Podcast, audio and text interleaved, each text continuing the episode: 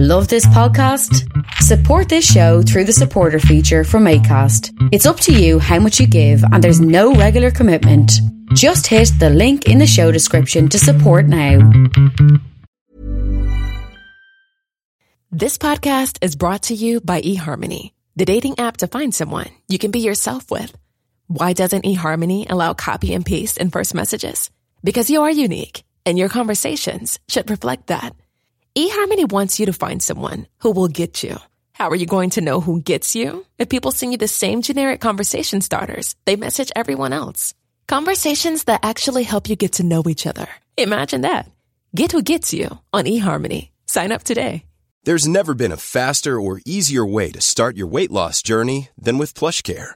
PlushCare accepts most insurance plans and gives you online access to board-certified physicians who can prescribe FDA-approved weight loss medications like Wegovy and Zepbound for those who qualify. Take charge of your health and speak with a board-certified physician about a weight loss plan that's right for you. Get started today at plushcare.com slash weight loss. That's plushcare.com slash weight loss. plushcare.com slash weight loss.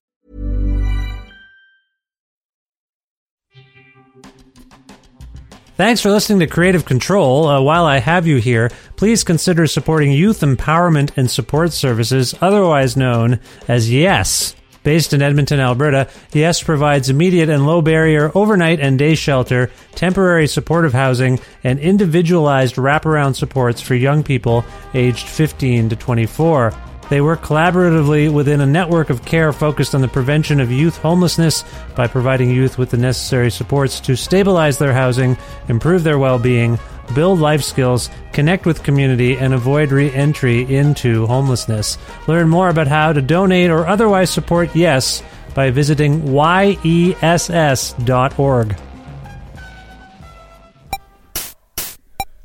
Creative Comedy, art, and sometimes rock and roll. Let's do a public opinion poll. Raise your hand if you love creative control. Cause when Vish is unleashed, well, you. Oh. Sorry, I didn't see you there. I was just working on a tribute song to my favorite podcast, Creative Control, with Vish Khanna. My name is Matthias, and I play in a band called The Burning Hell, but more importantly, I support Creative Control on Patreon, and I think you should too. Quality long form arts journalism is like a magical talking unicorn. It definitely exists, but it can be really hard to find. Fortunately for us, Vish makes it easy with hundreds of funny, thought provoking, well researched, and engaging interviews with artists from all over the world. Your flexible monthly donation on Patreon will get you plenty of special exclusive treats and help Vish keep his podcast well fed and cared for properly, the way a magical unicorn deserves.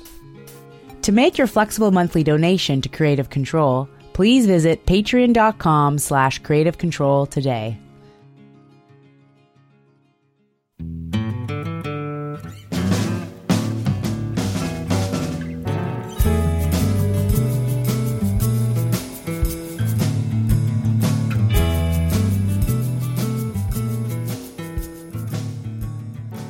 Bob Nastanovich, Steve West, and Jesper Eklow are all musicians who call, or have at one time called, the United States of America home. Nastanovich and West are childhood friends who are members of the band Pavement, and each also collaborated with the late David Berman and his band, Silver Jews. Eklow once worked for Matador Records, who have issued all of Pavement's albums, and he also plays in the excellent band Endless Boogie.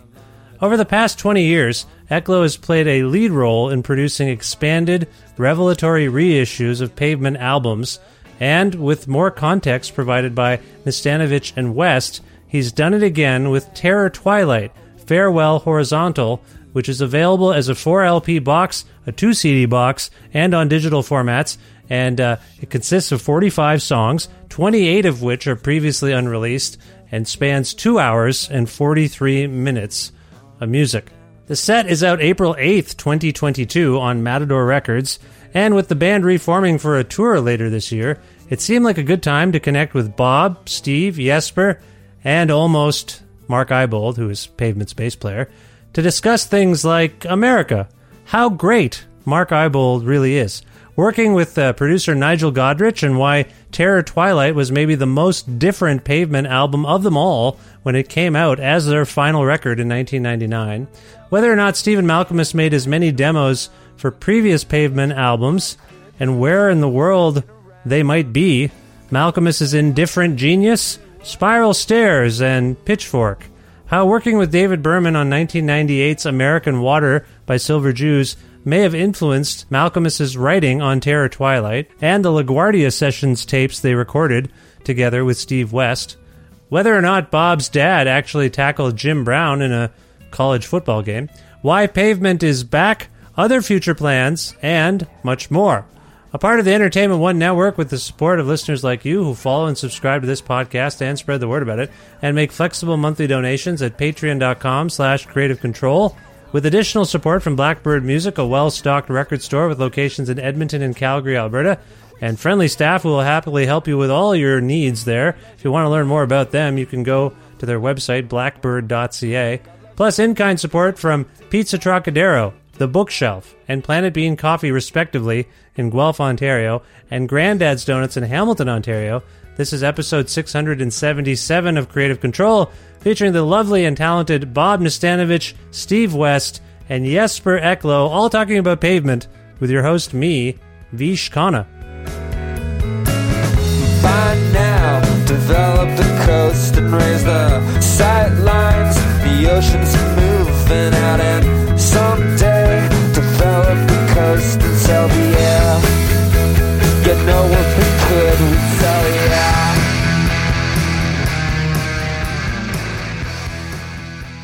Bob, how's it going?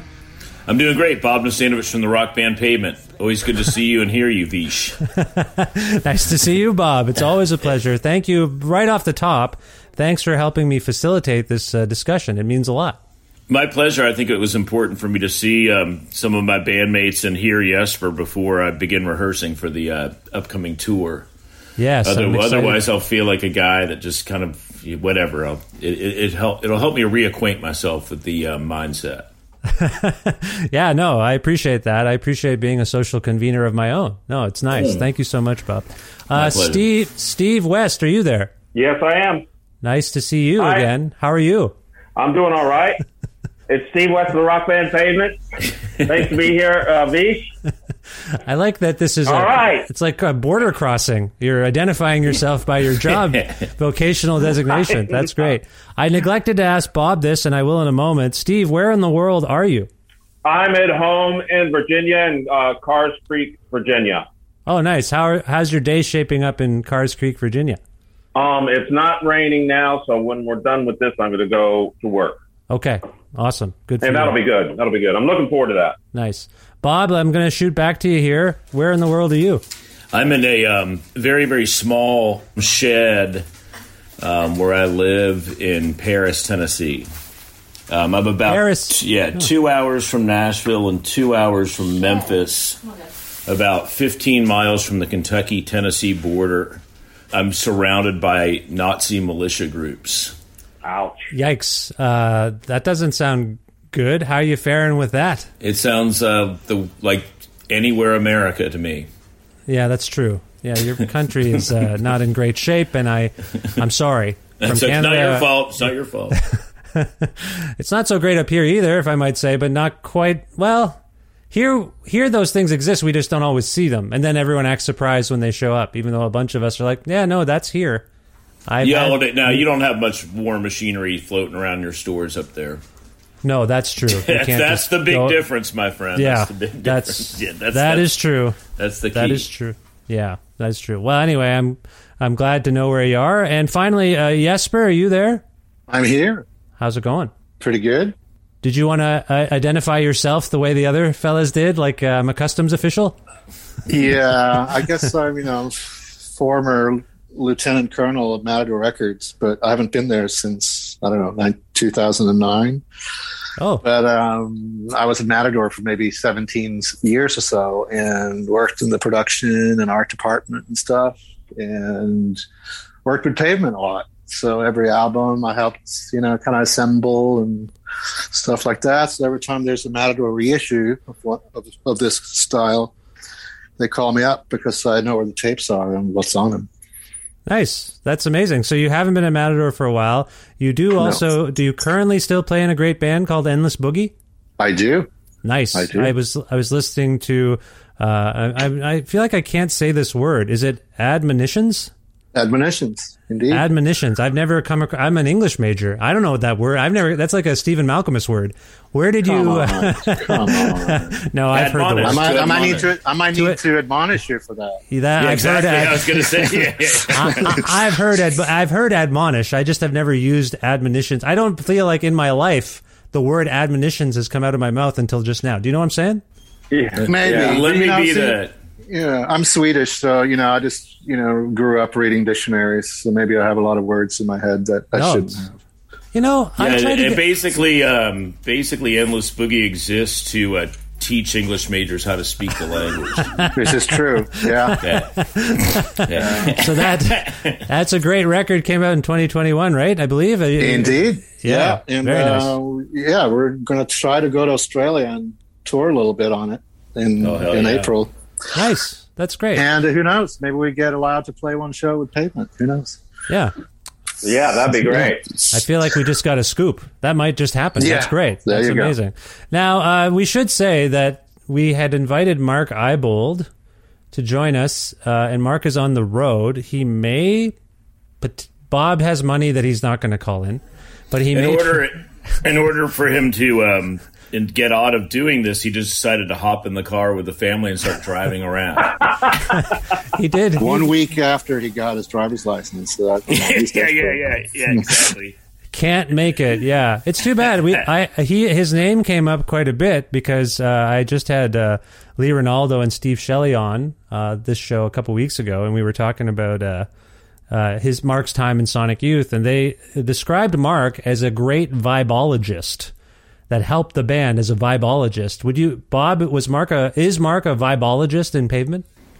Yeah, I mean, if he's he's got you know he's got a very underrated sense of humor. Um, he, he's a very unique individual. Basically, he's, you know, he's one of my favorite people. But uh, you know, like I said, he's he's a law unto himself. I've really never known anybody like him at all. So his, his story is very unique. Everything about him is very unique. So I think, um, and he also commands a lot of respect. I mean, since Gary quit the band, he's he's the sort of sort of the oldest and wise, wisest member of Pavement in some regard. Um, but uh, yeah, no, very very um, highly entertaining guy, and and uh, you know a bit on the moody side, but it isn't everybody. Sure. Yeah, but when he's excited, he gets super excited. I mean, he can, you Fantastic. know, he's great to tour with because you know he he'll know some great food spot in every town, oh yeah, and, legendary. he, for that. and he'll be you know he might have been there before, but he'll you know and he'll take you there, but he will be so excited that he's that you're also also experiencing. it. I mean, there's a lot of Absolutely. there's a lot of people out there who are just like, oh yeah, I know the cool shit, but I won't tell you. Right. No, But not he- him. Not you know, him. he, No, lo- no, he lives to share. You know, like and I, Oh, yeah. he's the first member of Pavement that I ever knew back in '91 or something like that. Mm-hmm. And he was, you know, he he had just been called into the band, I think, and he was just like he was excited as a kid. You know, it's like awesome. It's Oh, life yeah. affirming guy. You know, when he's on, there's no one like him. And then in in pavement, he was an, in- incredible team player. He probably, compared to the rest of us, uh, you know, got along and had individual relationships with the other four members, which I can't really say that I had. I mean, uh, you know, I'm, I'm partial to some over others, and I spent a lot of time with with other people. You know, Yeah. I'm quite frank that way. I mean, I've known Steve since I was 13, so he's like, you know, he's almost like a relative of mine. Yeah. Uh, then, then Malkmus I've known since I was 18. So yeah, no, so it's like uh, Ibold really was a facilitator and very important because he he probably wanted Pavement to succeed on stage and off, but especially on stage during live concerts. He probably wanted us to succeed more than anybody in the building, including you know the audience or the other people in the band or the crew or whatever. Huh.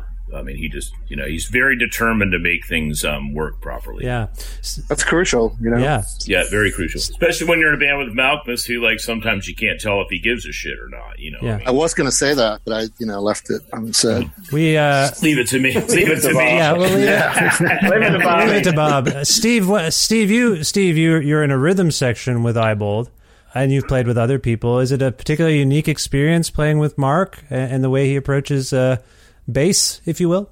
Yeah, um, Mark was always there at the center of the stage, kind of like a beaming light that the, the audience uh, definitely could pick up on his positive enthusiasm um, in the band. And like Bob was saying, if some other members were kind of down, you never got that from Mark. He was always giving it everything he could do and was always a team player. Yeah. It was a pleasure to play with him. Yeah, I like that Mark's not here, and it's become a memorial episode for Mark Ibold. Yeah. Sorry, Yeah. I didn't mean to do that. I just I miss him. Maybe he'll join us, and then we can take everything back. We'll just rib him endlessly. Yeah. Yeah. It's like the most unfair thing that ever happened in the uh, hipster scene in New York City was when he when that cartoon Pavement Boy came out. Oh, It was the that most was unfair. crazy. Oh, you ever hear it was about a that? No. I don't know what I that. forgot about that. I don't. Yeah, I'll Yeah. tell Vish. Um, yeah, it was, kind of- so there's a, a fanzine run by this woman called Gail O'Hara called. It was uh, great. Yeah, she's good. And the fanzine was called Chick Factor, and and um, one of her friends was a very good cartoonist, like as a drawer and stuff. He was a cartoonist, and he decided to make a cartoon parodying Mark as a guy that went around to all the shows and record stores and leached and tried to get free shit and was just like an embarrassing member of the scene. And it was completely unfair because Mark's the opposite of that. He's the kind of guy that he could know a band for a decade and still pay to get into their shows kind Yeah. of guy Yeah, refuse to be on guest list, pay full price for everything, and like, and we were actually on tour when we saw the first one. It must have been '92, and he, I mean, he was he he was distraught. I mean, it was. uh I mean, it was a, it was bad. I mean, it was it was as upset as I've ever seen him over something that is not life altering, like uh you know somebody getting sick or dying. Oh. I mean, he was it was a real blow to him, and and um, you know, thankfully, I think there, if I had to guess, maybe about 10 different editions of that magazine with that cartoon in there. But it was just like there were people like that all over Manhattan and elsewhere that, Yeah, you know, they were horrible people, and he was the complete opposite of it. Yeah, He was like, exactly. I never, there were- I never it was- met a more generous person on Yeah. the scene. You know? I mean, Yeah, no, he was just an amazing part of the scene. And it was just, they basically used a good. I think probably the reason why they used Mark was, you know, he's probably fun to draw, and he was at a lot of things. I mean, he was a part. of I mean, you would see if I, if I went to seven shows a month, I'd see Mark at five. I mean, he was he was at he was he was everywhere. I mean, you know, so um, Well, and as Steve, as Steve just said, like I've been watching a ton of live footage of the band. I rewatched uh, Slow Century over the weekend, and uh, he really uh, does radiate joy, Mark, uh, when he's on stage. Like no matter what's going on, uh, I can just. that's when he's facing the crowd. Yeah. when he's facing me and West, he winces a lot. Oh, really? Because, well, I, I I love him. I hope he joins us. If he does, listeners, don't be startled. We may have an. It's not an intruder. It's Mark Ibold. Hopefully, joining us now. Uh, I want to commend you all uh, on this uh, Terror Twilight uh, farewell horizontal release. Uh, it's one. Thank you. It's wonderful. It's another wonderful uh, deluxe edition of a pavement record that has uh, made me rethink the album and uh, reacquaint myself with a new version of the album, which we'll get into in a bit. I want to actually start with Jesper. You you kind of explained your role at Matador and and your role with Pavement Records. In this particular context, what was your overall role in creating or helping to create this uh, new deluxe edition? Yeah, had absolutely zero to do with the original album, which kind of you know Pavement did on their own, Mhm. and then kind of presented a finished product to Matador, basically, which kind of what they usually did. And I don't think, I don't think even a, a Matador person ever visited the recordings or anything like that. It was, it was, it was kind of Matador style, I guess. But when, yeah, this reissue first was talked about at least 10 years ago, because I remember we did, we mastered the original tapes maybe in 2011 or something. And we had some bonus material, but we didn't really have enough for like a similar release like the you know Brighten the Corners and Crooked Rain, whatever. So then it was kind of put on ice for a while. And then, you know, people kept asking why this thing's not going to be reissued. And I guess eventually, maybe three years ago or so, Matador's like, well, we got to do a box set. We got to figure out, we got to find some more cool stuff, you know, blah, blah, blah. So I went looking at a lot of DAT tapes and cassette tapes and whatever and got in touch with Mark and Steven to get some of these rehearsal tapes, you know, the, uh, when, you know, which, you know, a lot of that stuff is great and cool, but you might have bad vocals or no vocals at all, or, they were kind of sloppy first takes, you know, first time you ever played something. So I just had to like, you know, cipher through all that. And I came up with what I thought was, you know, a great collection of stuff. And from that point on, Malkmus kind of put his foot down on certain things, you know, that songs that might later be- have become Malcolm's solo songs. He didn't really want us to touch those. But they were really embryonic songs anyway. Mm and I, I, don't know. In, in the end, I think we came up with a really good, you know, it's a t- pretty tight grouping, as they say, of jams. You know, no, absolutely. Uh, yeah. I mean, it just spans over. There's, you know, the, the, the best stuff we got that we didn't have ten years ago when we tried to do this the first time was Malcolm's own home demo recordings, most most of the songs, which he just couldn't really be bothered to find ten years ago. Huh. But you know, after, after I kept prodding him, it just eventually he just you know like, okay, I have this tape, I'll send it to you. you know, it, just to get me to shut it up. Strikes it strikes yeah. me, and I'm I'm using my memory. I most I have those. I'm looking at my uh, record collection here, and I have those uh, deluxe editions that appear on vinyl anyway. But um, it strikes me um, that I don't recall a collection like this with this many demos, and I don't know if it. I, I, I and they're slick. They sound like slick home demos. So I, I think some of that has to do with you know the fact that for a lot of the other albums, there were a lot of Peel, or maybe BBC Peel sessions that were done, and other a lot of other B sides and stuff like that, or studio recordings that were never used before. Here, we didn't have much of that. Right. You know, we had the album and maybe one other song, and then we had a little live stuff, but we didn't really have it. There was no other extracurricular stuff. Huh. So that's when we kind. I guess that's why we we went looking for like there was original demos. But I think I think each album has original demos that probably Steve sits I'm trying on. to think, like, is that right? Yeah, I, not, I, just don't remember they might this. not have been the release, but I'm saying that Steve, this is kind of Steve's yeah. mo. He would record demos. Oh, okay. So this stands to reason then.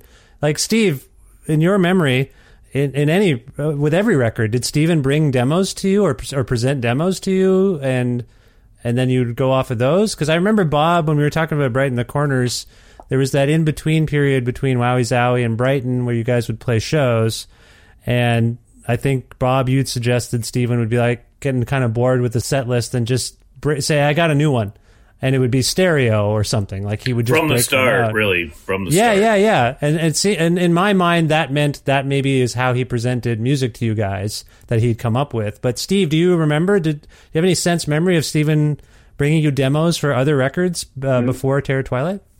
No, not at all. I mean, this terrible Twilight. I don't even think I ever heard those until yesterday or the day before. right. maybe I did. I, I don't remember. Uh, it was like maybe Ibold had one, and he was supposed to give it to me. There was one on one of the albums where I remember actually going trying to you know listen to and practice to. And um, I was like, wow, I, I can't follow this right now. and then um, early on, when he and I both lived in uh, Brooklyn, he'd come over to my loft and, and we'd hash out and go through these songs. And, and, and that gave me a heads up uh, before recording. But um, I, he probably did do them, but I don't. I can't remember getting a lot of them. that no, that's fine. Bob, similar question. Like, do, did Steven often bring demos to pavement uh, practices, or or or email them to you, or whatnot? Um, I would have been the last person to need them or know about them.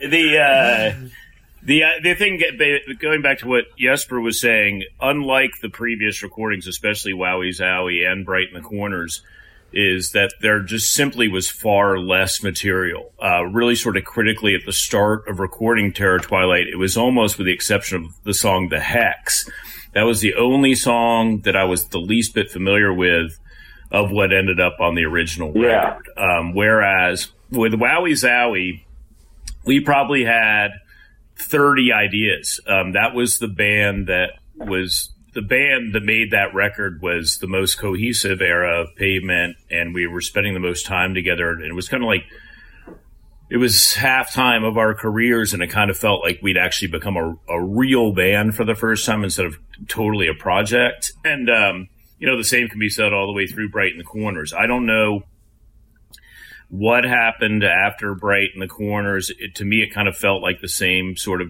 tour wind down and then make future plans to record again type feeling that i'd had for the you know previous albums. It could be that that we were just out of ideas or even just as likely it could be that Malkmus was you know entertaining thoughts in his own head of, of sort of you know general frustration about having to wrap up these tours have everybody go their own way and then have to have to create music. And essentially part of the reason why he probably made demos was probably because he had to teach us the songs. Right. so he was doing all the homework and he was kind of completely orchestrating pavement while you know the rest of us were doing you know what we did when we weren't in the band full time. Yeah, yeah, yeah.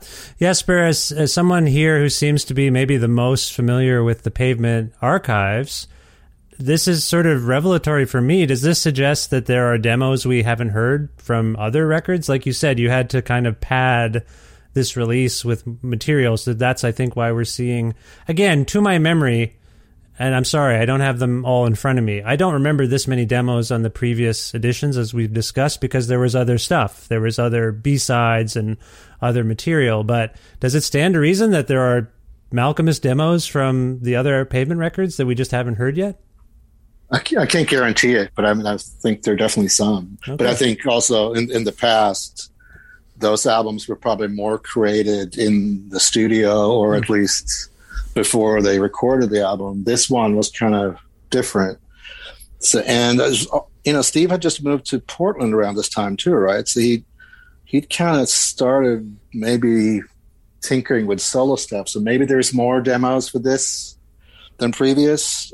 I mean, I'm pretty sure there are some. Yeah, he, that we haven't heard. he had a digital four track that he had in his apartment, Yeah. and, and and when he and I uh, lived in New York, I had a four track, and I, I'm sure there's some stuff of us rehearsing there, but you know, just going through the songs that he had already written that maybe they had played with Gary, and so um, I wouldn't consider that something he specifically did. It was just hit record. But I think I personally, I personally believe there's plenty of stuff in Steve's coffer of all kinds of stuff. Yeah. But you know, he proceeds usually he's like, "Oh, do whatever you guys want. I don't really want to be involved. I'm not really going to help you." you know, but you know, I trust you. Do whatever you want. You know. But for this one, I just had to keep asking him because I knew he had these, and then eventually he came through. Yeah. Um, but I'm sure there's, there's he's got plenty of stuff. I mean, he's you know, this is what he he he can you know write a song a day. You know, that's amazing. he doesn't know what he has. Um, Yeah. And, and um, then I would also say, as as regards to your question, Vish, about demos from previous recordings. I mean, there could be some in Gary Young's house from the old days, you know, that you know, in some closet somewhere. There's some that could be in boxes at can wherever Kannberg is. I mean, you know, I, there was never like an. Um, in fact, Jesper, as far as I know, uh, when you were asked to undertake this project of, of, you know, sort of making this whole package better for Terror Twilight, you might be the first person that attempted to do any archival work for Pavement. I mean, Yeah. uh, nobody has ever. Basically, things have just been thrown in boxes and um, or in closets or, or whatever. I mean, um, and then of course Malkmus, you know, he's lived in the same house now for many years, and and um, you know, it's not a monstrous house, but it's got it's pretty big, and there's a lot of rooms, and I mean, you know, it, it, even the like his entire record collection is the basement, and it's just one of the it's one of those delightful basements that has all shelves all around it. So there must be about two or three thousand records on the walls Yeah. there. Um, so yeah, I mean, he he know you know, and he's um, bless tapes his down heart. there. I've seen them. Yeah, yeah. Bless his heart. Um, he's one of the most disorganized people I've ever known in my life, and uh, which is saying a whole hell of a lot. Um, and uh, he also would be would have made a tremendous product tester because he is so hard on products. I mean, but he um, it's probably all there somewhere. He just doesn't want to take. You know, Jesper was uh, you know, pulling his sleeve or whatever, saying like, you know, hey, can you can you get this up? You got to keep in mind that that Jesper is one of Steven's best friends, Yeah.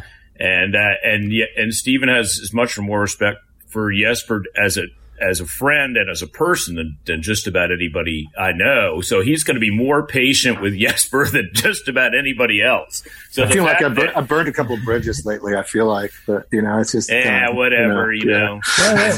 Believe me, I burned all my bridges back in '99 or whatever. They But, came uh, back. Those bridges came back. They were rebuilt. I think we're. Yeah, well, I yeah, I think. guess- I, I think we're burning some right now, but I'm going to refrain refrain from That's saying more than that. Jesper, what do you make of you know? It sounds like you know Stephen very well. By the way, we should say invitations were also extended to Scott and Stephen.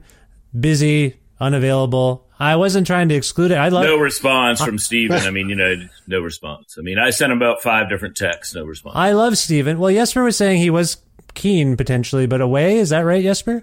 Yeah, he, he did say in this text thread that he was like, "Oh, that sounds cool. I love that guy." Yeesh. However, That's nice. I'll be on vacation in Hawaii. Yeah. That's very sweet. So, That's so he's that's nice. slumming it in Hawaii. You know, yeah. Well, my point though, Jesper, you, you know, you know Stephen well. What do you make of his? It's it's not moodiness, but it's like sometimes he's indifferent. It sounds like about the legacy of the band, the archiving of the band. You know, Bob's alluding to the relative disorganization. Demos could be floating all over the goddamn planet. Uh, but then I think you also said he put his foot. He he will put his foot down sometimes. So he's kind of like whatever. I don't care. But every once in a while he'll he'll say no. And I'm guessing he there's probably something about the other demos from previous records that he doesn't think warrant public consumption. What do you make of his sort of mercurial attitude towards pavement, Jesper? I mean, I, I kind of love it in a way. I mean, it's at the same time, it's like it's the right attitude, and also it's incredibly frustrating. Yeah. because the guy is obviously a brilliant genius, and he just doesn't really care. I mean, he knows that he is great. He Yeah. knows that he can play the guitar. He knows he can write incredible songs, and he knows he's got a great voice. You know, and amazing lyricist. Yeah. But he just doesn't really have to prove it. You know, Yeah, yeah, yeah. and and and that that kind of it, it's been you know ongoing since you know I've known him for thirty years. You know, Yeah. and I think that's also you know that's a positive thing because I hate people who just love themselves. You know?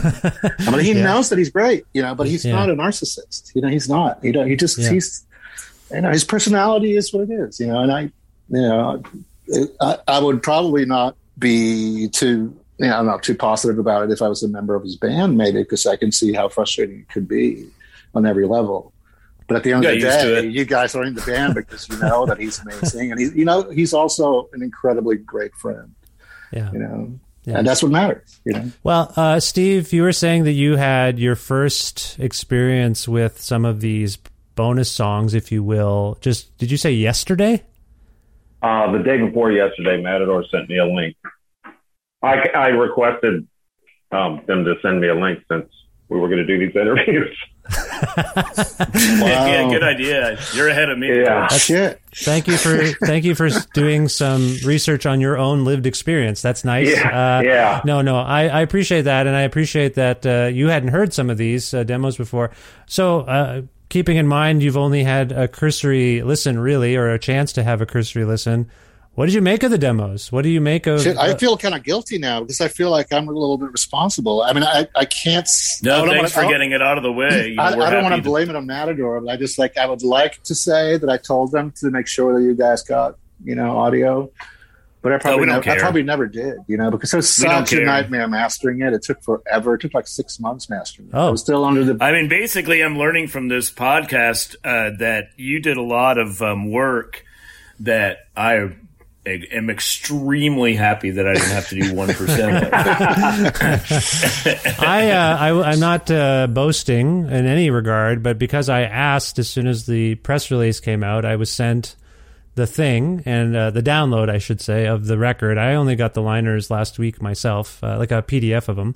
So I'm uh, well done on that too, Jesper. Like I, in a sense, if Mark were here, we would be uh, replicating the liners. We would be doing like a theatrical adaptation of the liners with all of us together. Because as I recall, Jesper, your roundtable discussion was primarily with Bob, Steve, and Mark. Is that correct? Indeed. Yeah. Yeah. No, because Yeah, I so- wanted to, you know, every other reissue, it's just been like Scott and Steve say something, write something. Yeah. And I really, you know, like, what about these other guys in the band? Maybe they Yeah. should be heard too, you know? Yeah, and, and and Scott Scott wrote like an essay, I guess is the way to put it uh, for this, like a, a Yeah, I reflective think he did every, each, every Yeah. one, maybe. Right, Yeah. that's right. Yeah. Anyway, sorry, Steve. Uh, cursory listen. You've just started living with this stuff you may have never heard. What was your take on the demos as they relate to what became the final record? Steven's demos I thought were great and fun with all this sense, and it's, it has a real lighthearted feel to it.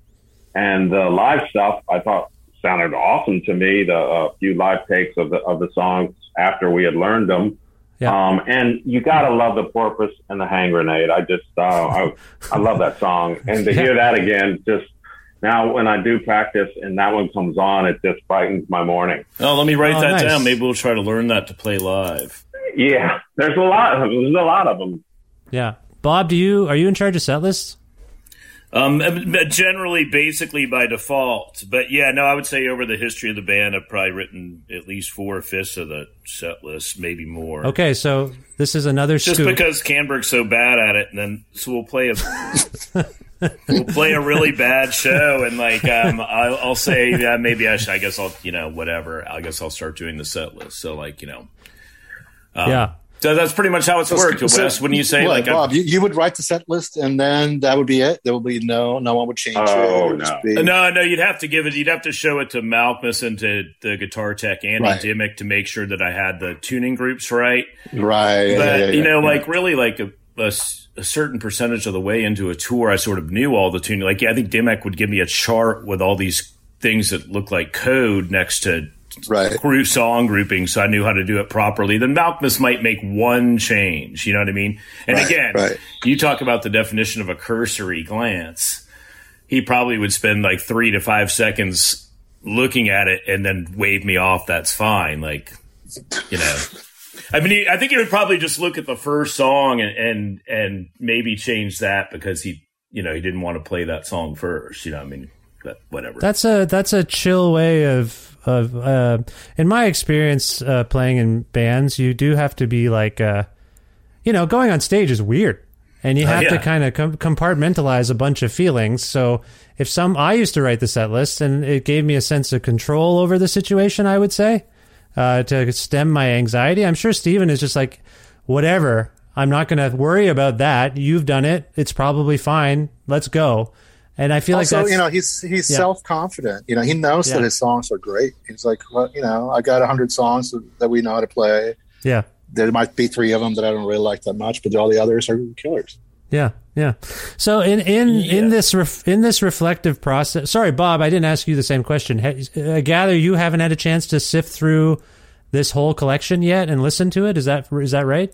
No, but I've done enough interviews and heard enough opinions from journalists um, as to what's good and bad about it. Okay. my question uh, my question is, uh, and it's for everyone really, but I'll start with you, Bob. Is there anything about this reflective process about Terror Twilight and these sessions that has surprised you particularly? Something that you hadn't considered in the time in the moment that you know you were actually experiencing these things, making these songs, making this record, uh, or in the interview process? Is there anything that sort of you're like, oh, I didn't even think of that? Anything like that? No. Not one surprise. You were you were like, this is all exactly what I expected it to be. I mean, you know, basically, I, you know, I never thought this prod project would cut, come to life in the first place, and I'm intrigued that, um, you know, all the hard work that had to go into actually making a package because I think that the, like Jesper was saying, the earlier packages were were easier to throw together. Um, you know, combined with the fact that as a pavement record, you know, Terror Twilight was the last one. And uh, I think really sort of, you know, a, a big part of this and this, this record and this package coming out is that Um, you know, Pavement's very blessed, like a lot of bands, but but very blessed. Our fans are really hardcore, enthusiastic. There's a lot of Pavement completists out there, and they've been clamoring for this record. I think that that's a significant part of why why the idea stayed alive. And then the fact that we're not only doing these these shows, but also you know doing a bit of a tour in the second half of this year. Uh, it seemed, I'm sure, like you know, the, the star, the stars aligned that it seemed like a good time to put something out. Yeah. Um, so, from a business perspective, all that stuff is logical to me. And then I think that you know what Jesper described as as an ex, as a lot of extra work to make a, a package that you know was comparable to the previous packages. Um, you know, a lot more was required just for the very basic reason that there just wasn't a whole hell of a lot extra material like the previous records. Right. Uh, Steve, similar question. Again, I know you're just getting uh, used to it. But have, Steve, have you been doing a few interviews in this regard uh, beyond the one you did with Jesper for the Liners? Um, I've got one at 1.30, and the other night I, I did one as well. Okay. So what you- was you said the pitchfork one was bad? Why was that bad? Because I talked to the same guy. I'm sure. Well, well, tell me about that real quick. Let's hear. Let's. Hear, I mean, you said the pitchfork one was bad. The guy annoy you or something? no, no. I just got the impression that he was trying to get me to say something not positive about other people. You should have called me back. That is a that that is a thing. There's a feeling like the relations are fraught, so people try to exploit them. I don't really get. That's not my bag, uh, so I don't really understand. I don't understand why people do it, but I do think, Bob, you have a tendency. Rock and roll. Yeah, you have a tendency though, Bob. We were kind of I was being facetious about you burning bridges earlier, but I've sometimes I think about our conversations on the record and they're pretty amazing. Like you just say whatever the hell you tell you say the truth as you see it, Bob. And sometimes I'm like, what mm-hmm. is everyone else in that band going to think of what Bob just said? I have that notion in my mind. And as I'm editing, I'm like, maybe I should take that out. But no, I just let it go and nothing happens. Nothing seems to happen. Yeah, no, I think B. I think uh, uh, I'm confident that none of my bandmates are going to read any of it. yeah. well, anyway, uh, sorry. My question was, Steve, has anything about uh, what people are saying to you in interviews beyond trying to get you to have fights?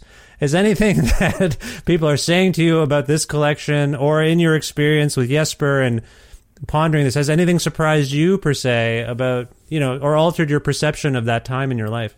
No, I mean, I was surprised with some of those songs I'd never heard. Uh, other than that, it was pretty much what I remembered.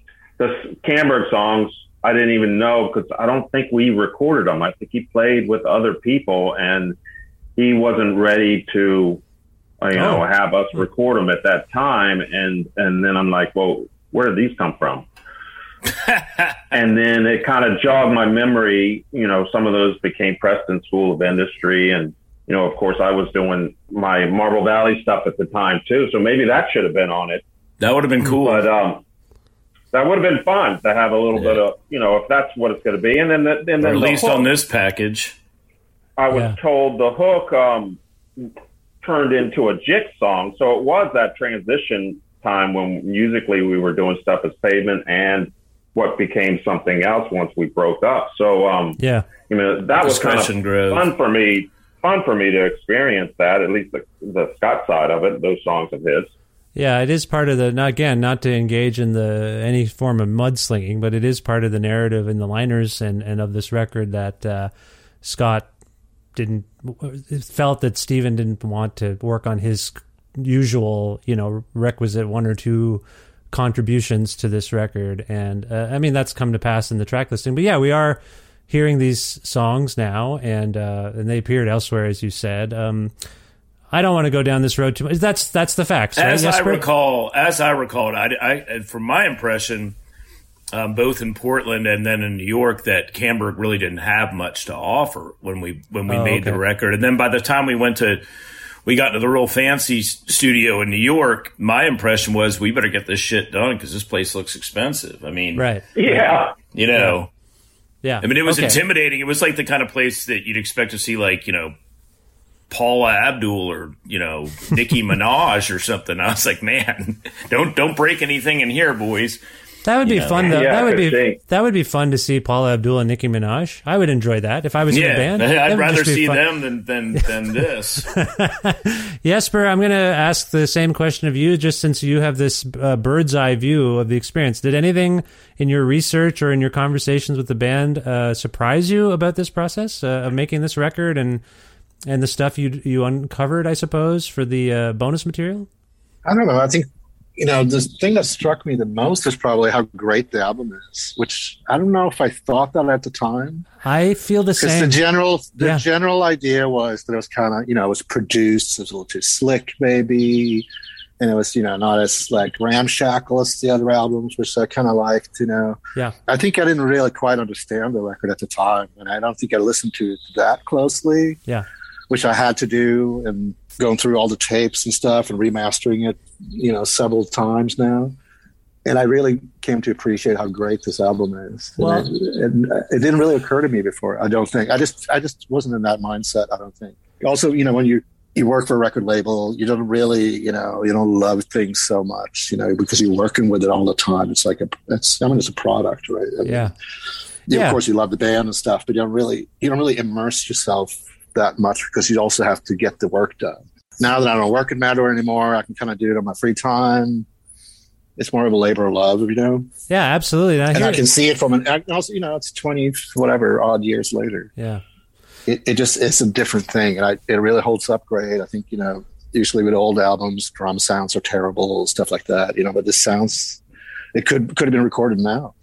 Absolutely. And speaking of uh, feeling like a different album, we can't let go of the fact that there's a new sequence for it. The original sequence of the album, I believe, was uh, uh, organized, if you will, implemented by Scott Kannberg, and uh, but there was uh, we've I didn't know this in the folklore. I, I just didn't remember this that Nigel Nigel the producer Nigel Nigel Godrich had a different sequence. You guys ultimately went with Scott's.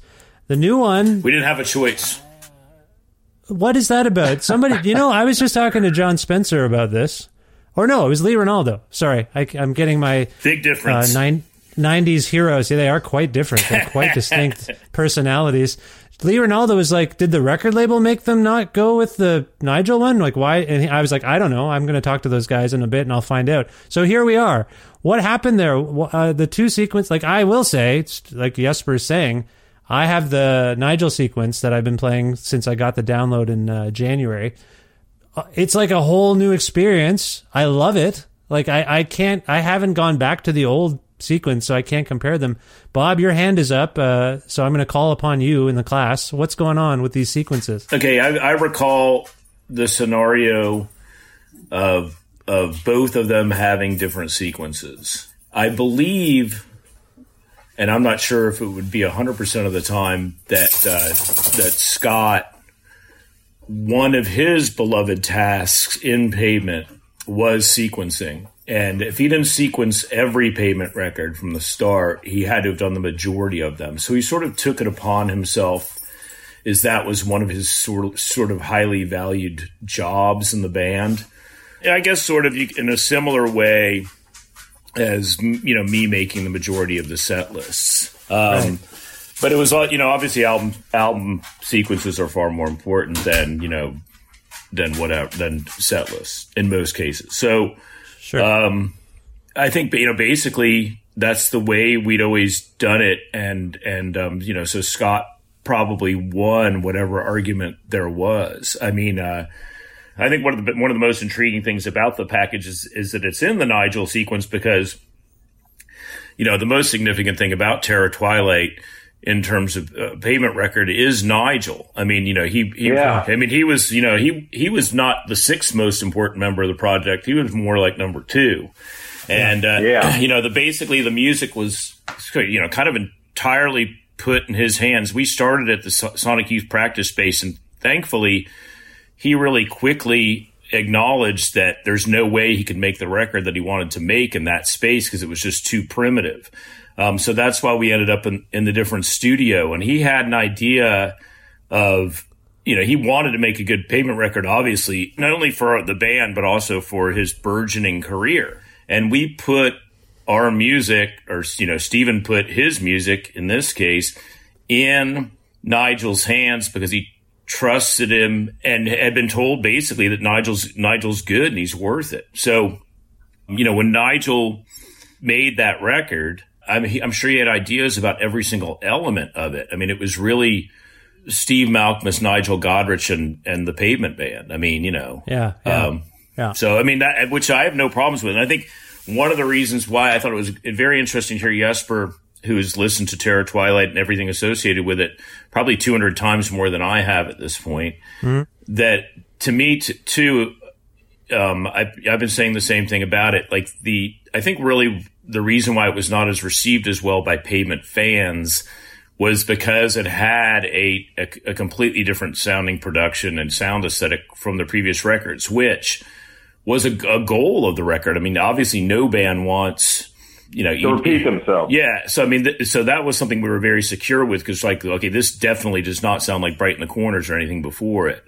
So that was welcome for the band, and I think you know probably a, a shock to the system of a lot of fans. Like they want more of the same. They want that same feeling, the same joy that the you know music brings them. Um, you know, it was just a different feel. It's a it, it's a different emotion. The aesthetic is a different emotion. I thought it was interesting that Jesper said you could hear it for the first time today and not know whether it was recorded in 1999 or 2017. I Yeah. mean, uh, Yeah. I feel the same way about it. I think that that it has sort of a a, a, a more modern sound. I think it's it's held up pretty well over the years. Unlike Slanted and Enchanted, which I think is a brilliant record, I thought it was out of this world in 1991 when I heard it for the first time. But now it does sound like a low to medium fi record that was made in 1991. I mean, Yeah. it's dated from a sound aesthetic perspective, and Terror Twilight's not. Well, I think a similar perception was probably in play when Brighten the Corners came out, uh, because it had sort of a, it, it sort of distinguished itself from the past catalog. I would, I think, in my memory, Steve. Mm-hmm. Yes, St- yes. Steve, Steve, what do you make of that? Uh, it seems like those last two records you guys made do seem, to me anyway, separate from maybe the pack. What do you think? Well, uh, Mitch's Mitch Easter's studio was he was a pro, super pro, super nice guy.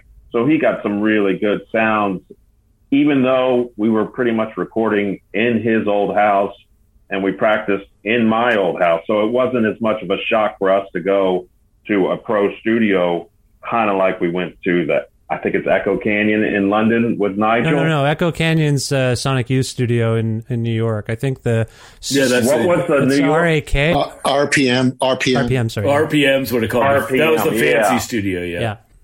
and that's you know where everyone you kind of feel a little out of place at least um, i think we did because all the other studios we went to had a real vibe to it or like really unprofessional vibes like Mhm. you know it was one guy's apartment and of course i wasn't there for gary's but gary's studio i'm His sure garage. It was vibe his garage. yeah. So, you know, there's you you you address more pressure to it when you know, like Bob said, the the price tag per hour is going up. But I must say that Nigel, he might have took it, taken a lot of the slack out of the recording process and what what he got on tape. But what he did do is replace it with something that, you know, when you look at the five albums, you go, well, this last album is what Pavement could have been if you know if they were tighter and everything. And he he he put in a lot of production and uh, sounds in there that you know kind of made up for that. So it's different and it's and it holds up on its own rather than just repeating itself, which was we got lucky that we didn't repeat ourselves in that Yeah. that waning year. Yeah, absolutely. The the record. So we mentioned the different studios. There's some other distinctions that stick out for me. There are songs where not all of you are even playing on them, um, like the core That's band. cool. There's guests that I, I again. I'm there's probably been guests on. I'm bl- I'm maybe blanking on significant guests right now, but Jonny Greenwood from Radiohead plays harmonica on the record. These are distinctions. Like, am I right? Am I missing Oh something? yeah, yeah. There's somebody else who played on it too, but I, you know, that's the kind of thing I don't recall. Yeah, but but that's different. That was also that was unusual for there to be a lot of guests, right? And and other people actually. Could I interject? Yes, yes, for please, please do. Yeah, uh, what's his name? Dominic Murcott. Yeah, he yeah, He played yeah. drums. Yeah, he's great. He played drums High on uh. Major High Leagues and uh, and Carrot Rope because those songs were actually recorded in London. Yeah, Yeah, And I think you guys probably didn't hear those songs until till they came out, or till we got the recorded, yeah, yeah. till we got the you know the the what did the CD right before the album comes out. It's the first time I ever heard it. right. And I've always, I mean, Yeah. I, I personally, I've always hated Carrot Rope. I hate that song. You hate it. I It's a hate Can single. I go back to the uh, sequencing for a second? Oh yeah, When sorry, I- sorry, sorry, know, Jesper. Yeah, go ahead. I would not, you know, the head honcho or anything at Matador. You know, that was Chris Lombardi and Gerard Cosloy, and to an extent Patrick Amory, Mhm. who's now also um, a co-owner. But I think they they had kind of a big influence on the sequence because they're always looking for like we got to find a key whatever song for you know radio track or a single track, and I think I you know I'm pretty sure I wasn't in those discussions so much, but I, mean, I overheard them, of course. But I think they were a little afraid that it was just too heavy of a beginning of an album. You know, platform blues to the hex. You know, it's just like, and that was exactly what Nigel wanted. You want to like, Yeah. I want to just barrage you with just the full force of pavement.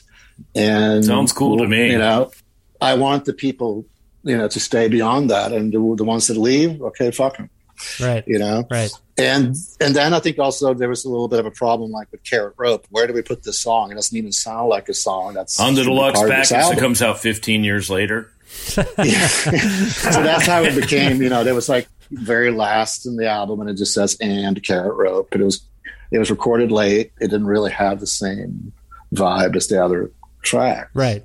So I think the sequence, as it ended up being, was you know Matador influence, and then band influence. You Right. know, I think that there was a lot of back and forth between Scott and maybe even Stephen and Matador. Okay. Fair enough. And, you know, Fair enough. that's what I think. Steve, I want to go to you because I, I think most notably you're not playing drums on a couple of songs. Like, what did you make of the guests and the people? I think part of it in my mind is like they were in England working on stuff and they just wanted to get it down, and whoever was around was around. Yeah. Probably, like I get, I gather from the liners that there was just a feeling that those performances could be improved. Like.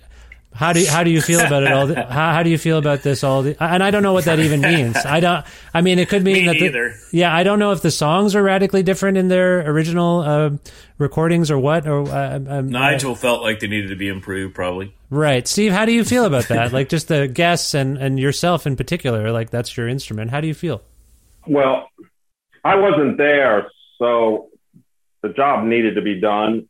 I wish I had been there. Would have been great to give it another swing. I guess they decided. I didn't know you anything after about we it. were at the New York studio that um, you know, what those takes weren't good, Yeah. or uh, they wanted to give them another swing. And I was really happy when I found out that uh, Dom had the opportunity to do it. He's a great guy, and you know, to be uh, put too much value on um, you know being upset that I'm not on it when we've had albums where some of the guys in the band weren't even there when we recorded the EP or the album. It it would be kind of silly Yeah. to uh, Yeah. to be too upset about that. So I thought he did a fantastic job, and um, I'm glad that um, you know Nigel and the other guys got it done. Yeah, uh, Bob, you were going to say something. I think. No, no, he was saying that um, band members that weren't there for recording things. Oh, oh. I w- I didn't know any. I didn't actually didn't even know that thing in London happened till um, I can't even remember if I ever found out. And um, is yeah okay. So is all all of this is what I, what I'm getting at. basically the bottom line is if if like um, your attendance wasn't required, then you weren't informed. I mean, and that's fine. I mean, like. Um, you know, I mean, it was the same way with like I, I don't think I, I know for a fact I've never never been a part of any pavement mixing process because I didn't want to hear them turn up the absurd shit that were on my tracks and critique it. I mean, you know, my attitude was just like, if you want to use any of this crap, then you can. And I tried my best, and I think there's some pretty interesting stuff on it. And I was always pretty pleased that when records came out that that whatever I was doing would get used in a lot of cases. Um, Yeah. I mean, I, I sort of marveled at that because you know most of it, most of it, I thought was completely disposable. But um, uh, you know, whatever. It's all beside the point. I think you know that's the way pavement worked is is um, if you needed to be there, then then you'd be there, and if if if you're if you weren't needed, why have you know people show up? In, in terms of Dominic, um, you know, playing drums on the tracks, is that when they probably you know listen to what they had when they're putting the finishing touches or or making new songs or you know whatever, um, you know, they needed a drummer, and uh, you know I mean, I don't think it was, you know, probably necessary to fly fly somebody in. It's just like, okay, well, you know, the, this guy's right here, and he's extremely good, and we need to, we can get it done today. I mean, you know, so you know, Yeah. why, why wait around? You know, Yeah, no, and I appreciate that. These are the facts. They're all in the liners, and I think some of them have been floating around for years. I guess where I'm coming from with these with this line of questioning is, it seems to me uh, from the outside that these are different things that occurred in the course of like things that happened in Pavement's history that hadn't really happened before. A guy from Radiohead's playing harmonica on your song. There's a different drummer. There is speculation that even in the making of this album, Terror Twilight, it felt like Pavement was kind of wrapping up and ending. And you can, you guys have kind of hinted at that. Steve did, you know. Scott did some songs that ended up being solo songs. Steven did. St- Steve West did. Did it feel at the time like, uh, Bob, I- I'll go to you with this, Bob. Did it feel like in the moment, like, yeah, I think this is kind of going to end after we do this round of touring or whatever? Like, did it feel like uh, so different that it might be splitting up? I mean, really not until well into the touring year, um, from my standpoint, and then it sort of became clear, you know, because um, you know Jesper, he had mentioned earlier that he'd been good friends with with Steven for you know decades, and and you know I've known him. He's been one of my best friends since I was eighteen, and um, you know Steven talked to me about certain things and and um, you know he he clearly expressed while we were well into touring the record the following summer that he had grown frustrated with just the basic tenet that he was making all of this music and presenting it and recording it and then touring it with people that weren't putting the time in when when the band wasn't active. It was a source of it was a source of frustration for him, and and the and the main concern he had is that um, I remember him saying, "You guys don't even listen to music much anymore," Or- and and stuff and stuff like that. And he was he was right, and um, I think that he wanted a different experience in that he wanted to play. Uh, he had moved to Portland, established himself in Portland, and started to make friends there. And he wanted to play with people that he could get better with. I mean, you know, I, I think that he felt like he had sort of, uh, you know, in his own way, it, it had done enough of of being in a band that was very projecty, regardless of its of its significance. He wanted to be in a band with people that were really enthusiastic about playing music, and I think that he had that impression of us when we were on tour, but um, you know he couldn't tell, or it it seemed to him that not that we were taking advantage of him, um, but that we were not putting it all in. And I think that's all fair. So as things got closer to the end, at the end of that European tour, you know, it, it became clear that it was over. But during the actual Portland stage of the record and New York City, you know, there were good days and bad days, just like previous recording sessions. I didn't really get any indication that that that it was going to be it for Pavement Terror Twilight. However, in addition to Terror Twilight and the tour, there was there was also a, a concern that I felt, and and I'm sure some of my bandmates felt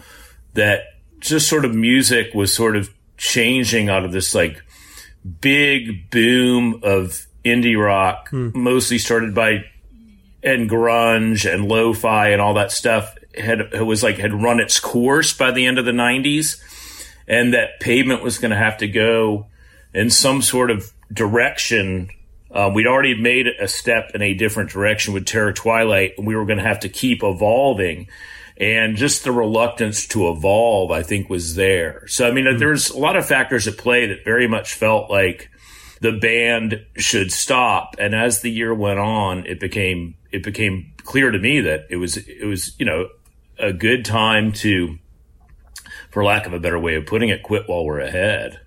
Yeah, fair enough. Um, I appreciate that. Steve, do you have a take on this line of questioning and anything Bob just said? Yeah, I mean, when you're in a band that gets that kind of uh, some type of notable attention, make music for five, ten years, uh, your you know your relationships and your creative relationships they get used up. You know, touring and doing interviews and Mm-hmm. TV shows and everything. It's a lot of experiences to go through. Yeah. And I think just like a lot of bands, you you come to your end. It's time to get a divorce, and um, everyone wanted to go on and do different things. And um, Yeah. I think it was the right time. Um, it's not easy. It's not easy for everyone, especially when you have Steven being the super, really talented, creative force. He goes on and he can, you know, just step on to the next career, and it's a little bit harder for the other members Yeah. who aren't nearly as talented uh, to figure out what they're going to do. Yeah. But it's natural, and um, I have no um, bad feelings about any of that. Even the last year was great. You know, the ups and downs was part of it. Yeah. I uh, will tell you personally, I saw the Terror Twilight tour at the government in Toronto Mm-hmm. with, uh, was it the Lonesome Organist opening shows Yep. for you guys? Yep, sure was. I I'd never seen anything quite like that. That was interesting. I don't. I just have a. I've never followed it. I think. I, I thought think he was pretty good. It's interesting, isn't it? Like I, for a one man band, I thought it was quite good, and I thought the show was great. And I think it was early in the tour, right? Maybe like the Toronto show, maybe. Yeah, it was. And I one thing I can tell you about, you know, we've gotten better as a live band. I mean, we've got we were god awful in the early '90s, but you know, the second half of the '90s were just more consistent and more professional. If anything, sort of in a in a good way, boring. I mean, Yeah. um, you know, we we weren't certainly we're never a well-oiled machine, but we we weren't. We the chances of us embarrassing ourselves went down. Yeah. Yeah, yeah. No, it was great. I have a sense memory. I saw the Brighten the Corner show was at the Phoenix, and that was really fantastic. Like really, really fantastic. And then the the Terror Twilight show was fantastic. And and then I I would have seen the uh, Olympic Island reunion show you guys did with Broken Oh, yeah. Social Scene on the island. That- and uh, That was fun. Yeah. Oh yeah, I remember that. yeah, so I saw there was it was good times. Uh, every That's time when I we saw- found out. Let me tell you a quick. I'll interject real quick.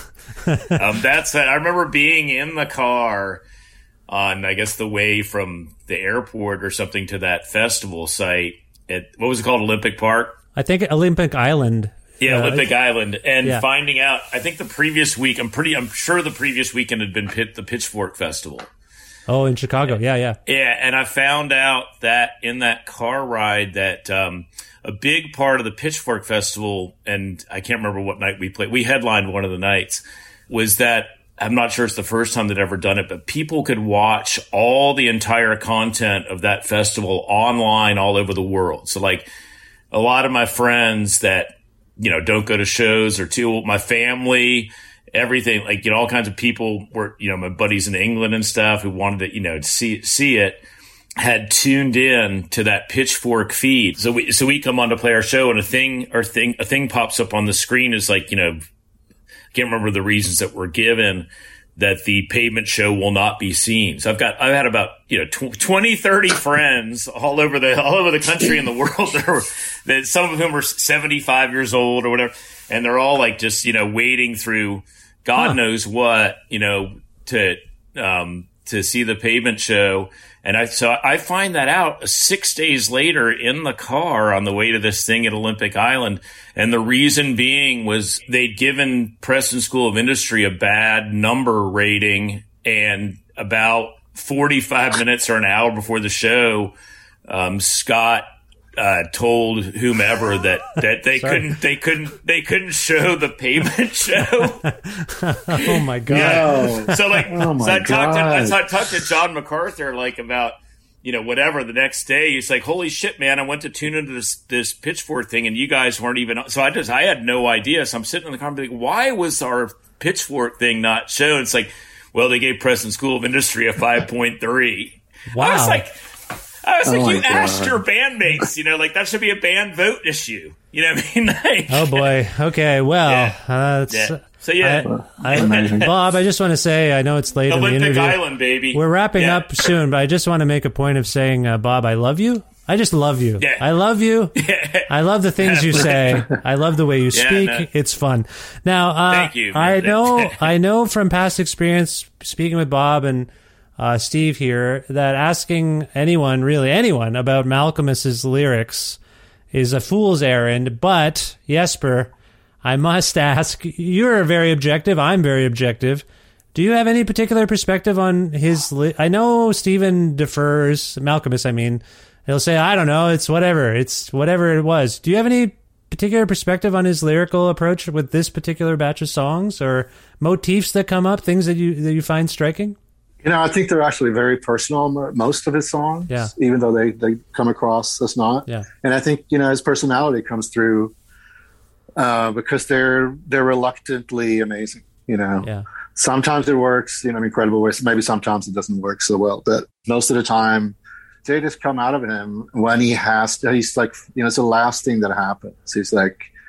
Okay, I really got to write the lyrics now because I got to record the vocals in ten minutes. You know, and he's had you know some kind of you know, on all these demos and whatever live takes that they were doing in rehearsal they would just be some like scratch vocal with just some gibberish Yeah.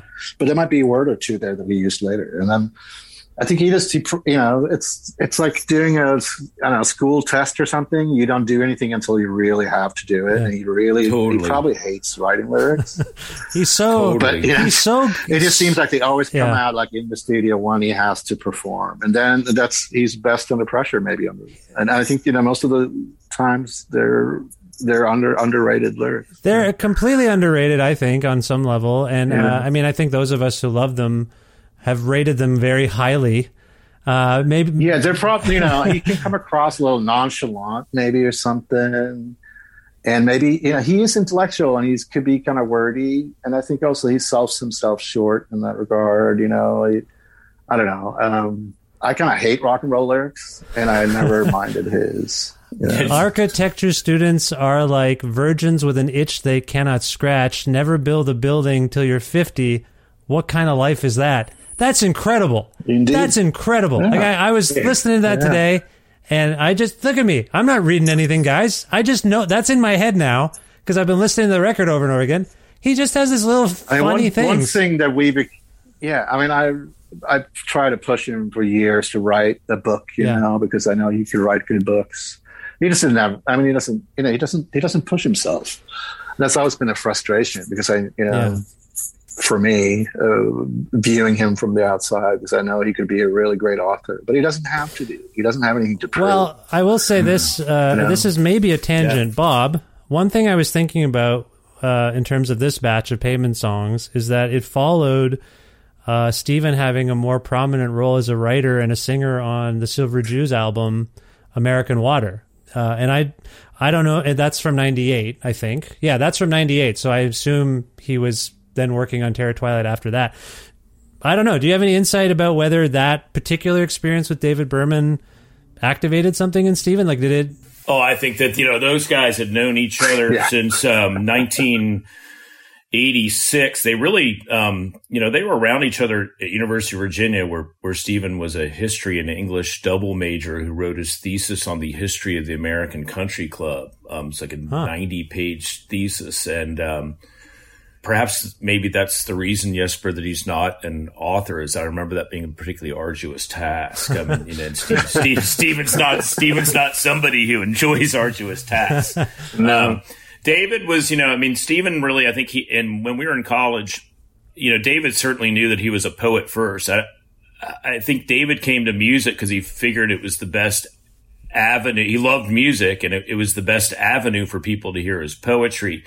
Stephen was sort of the opposite in that he was a guitar player and songwriter. And so he would listen to music for song structure and, and listen to the music and, and, you know, lyrics were something that just like any music listener were a priority, but that's not why he loved, you know, a lot of the music that he listened to. His cons- consumption of music from, you know, the time I met him and I was actually listening to a lot of music then, but but he's more he was on just I mean that he it was he, had to listen to huge amounts of music. Yeah, um, As time went on, when we all moved to the New York City area, and and David and Steven, their relationship uh, grew um, and got better. It's, it's you know at a few points they were actually really really close and really good friends, and especially Dave is an incredibly competitive person, or was an Yeah, incredibly competitive. That's what I was Yeah. going to say. incredibly competitive person. That's the right word. with with with, And, with um, other songwriters. I've heard this. Like he would get. Oh, certainly, Yeah, yeah, yeah. no, yeah, and uh, and Malkmus being probably the first one that he was really competitive with, with because um, they had worked together, they were friends, and um, and one that Yeah. mattered the most, probably. exactly, Yeah. and and uh, and Berman was, I think, sort of taken aback by Pavement's success. Um, I don't think that he was straightforward jealous of it. I, but I think that he could not keep down that he had a bit of resentment for it. And as time went on, David was very determined to. I think it was a spurring force for for David. Yeah, Um, yeah, which I think, and I think that the other thing he realized for records like American Water and each time that, he, including Purple Mountains, where where he gave Stephen a go um, for a certain period of time, that regardless of where their relationship had gone over the years, that David felt that his work was enhanced by playing with Stephen, and then Stephen also enjoy, enjoyed the role of being more of a secondary songwriter in Silver Jews from the start. So it kind of like, you know, Stephen got to be the ace in the hole guitar player who would sing background vocals, and he was v- very much a part of the creative process and, and a- an incredibly important version uh, member of Silver Jews when he was in the band. yeah. I think that David, if he did anything for Steven from an artistic perspective, he was critical of Steven's lyrics. He admired a lot of them. And so, if anything, he probably put a little bit of pressure on Steven because, you know, Steven knew that he had this guy that was going to critique every everything he he did because that's really the way David listens to music. He he listened he listened to lyrics first um, generally, uh, especially later in his life when he'd established himself as a you know as a as a famous lyricist. Um, Oh yeah, when I would send David songs I thought he might like, he always would respond about the lyrics. Yeah, yeah. I mean, it was just like it's because that's what he that's what he was best at. And um, I remember, you know, sort of towards the end of his life. Um, in fact, the last time I hung out with him, which was on the, his birthday before he uh, before he killed himself, is um, he had told me that there are so many good young lyricists right now in so many different genres. And I was like, "Whoa, I'm sort of unaware of him." He's like, and he- I I can't. I can't remember whether he gave me a list. I think he told me he was going to give me a list, and hmm. he never gave me, which I don't give a shit about. But hmm. I, I think that he was he was very aware of the fact that, or he felt like a certain amount of pressure because he thought there was like a lot of talented people from younger generations that were really good lyricists that might threaten his mantle as the king of lyrics, you know. and um, that's the way he saw things, and. Um, so I think that you know I think that he, Stephen was a source of frustration for him first because of his you know what I think David found this success of Pavement, the attention that Pavement was getting in the early '90s alarming, and it was a real kick in the seat of the pants to him, which was beneficial to him and and and everybody involved with him. And uh, then I think that you know David also successfully challenged Stephen. Um, so I think they really both benefited from what was in the main a very awkward friendship Yeah, um, that had fair a enough. lot of pe- lot of peaks and valleys. Yeah. you know. I think that's the, what you just said is entirely right. I couldn't put it better myself. Yeah. Yeah. I couldn't have put that into words. when when I lived in New York in my loft, and uh, Stephen and David would come over, and we'd turn on the four track, and the two of those guys would uh, would start playing, and just off the cuff, whatever, and you could hear them trade off lyrics and songs off, you know, off the top of their head, and uh, then David would mix it together, the four tracks, and he made a, a couple of tapes. They're called the LaGuardia session. And they're just amazing to hear how these cool. two really top notch songwriters and lyricists just are playing on each other and you can hear the competition and you can hear how they're spurring each other on. Yeah. And, um, you know, it was one of the top moments of, in me playing with anybody. I mean, I'm very fortunate to have a chance to know both of those guys. Same can be said of you know Dime Map of the Reef. Same, Yeah. even when Steve, Steve West knows how to play drums. Um, Yeah. I'm sitting there, you know, pretty drunk in a basement apartment. I barely know how to keep time at all. And these two guys are doing the same thing that he's describing, and all we had was a you know a tape recorder, a you know a two dollars thrift store tape recorder on top of a box TV set, Right. And uh, so it's the same sort of thing. I mean, they just really um, were advantaged by uh, working together. And it, it was cool that they achieved that level of friendship because for the first several years in Charlottesville, they just didn't hit it off. Mean, Steven's a sports fan. David couldn't give a shit about sports. They just didn't have any obvious connection points like I did individually with, you know, them in other areas. You know, I mean, uh, you know, Yeah. Steve came from a completely separate he was a year older and he came from a separate clique at UVA. And, um, you know, we welcomed him, him into our, our weird little scene. And, uh, but he was more of a fringe player because unlike the rest of us, he would only come around. He was a responsible student, which, um, which was obviously a, foreign idea to me. And um, he he would come around like you know once or once or twice a week um, after he was like you know done because he he worked hard at UVA. I mean, it, it was uh, you know he took the challenge. I, I, I whatever his GPA was high and he, whatever. Yeah, yeah. But he was a student first and a fuck up Yeah. second. Yeah. Wow. Hey Bob, was- why, that- why am I thinking of Colgate? Does it, did your dad go there or something? Did you go there? Yeah, my dad went to Colgate, and I, we, I started Okay. going to Colgate football games when I was four or five years old. And, That's um, right. So I've been to over a hundred Colgate football. My dad was um, a, pr- a a very good football player at Colgate, and so my love Oh. of my Col- my love of Colgate. In fact, he he got drafted by the New York Giants and New York Titans. He was. Um, The Titans. Wow. yeah, in the in the 1956 or 57, he was very had a very famous game which he was had to play. Poor man had to play against Jim Brown four times. My my father Wow.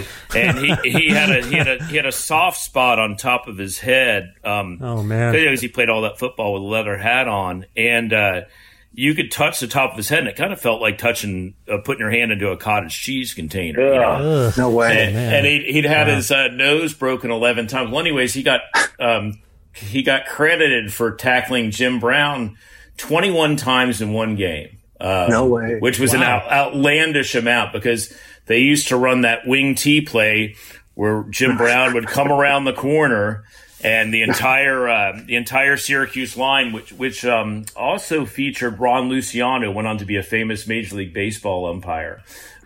So, anyways, they would they would they'd run this wing team. My dad played end. He played offense and defense, so he'd have to play the entire game. And Syracuse is number one in the country. I think they lost the game sixty to six. Well, my dad got credited with tackling Jim Brown twenty one times in one game, and I said, "How the hell did you do that, Dad?" You know, he's about my mm-hmm. size, he's a little bigger, and he, he's of course way way fitter.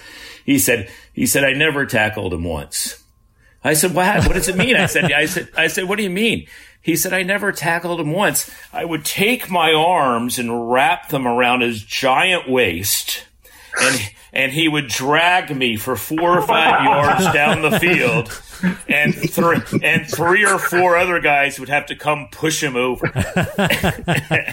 Yeah. So, That's yeah. amazing. Yeah. That's amazing.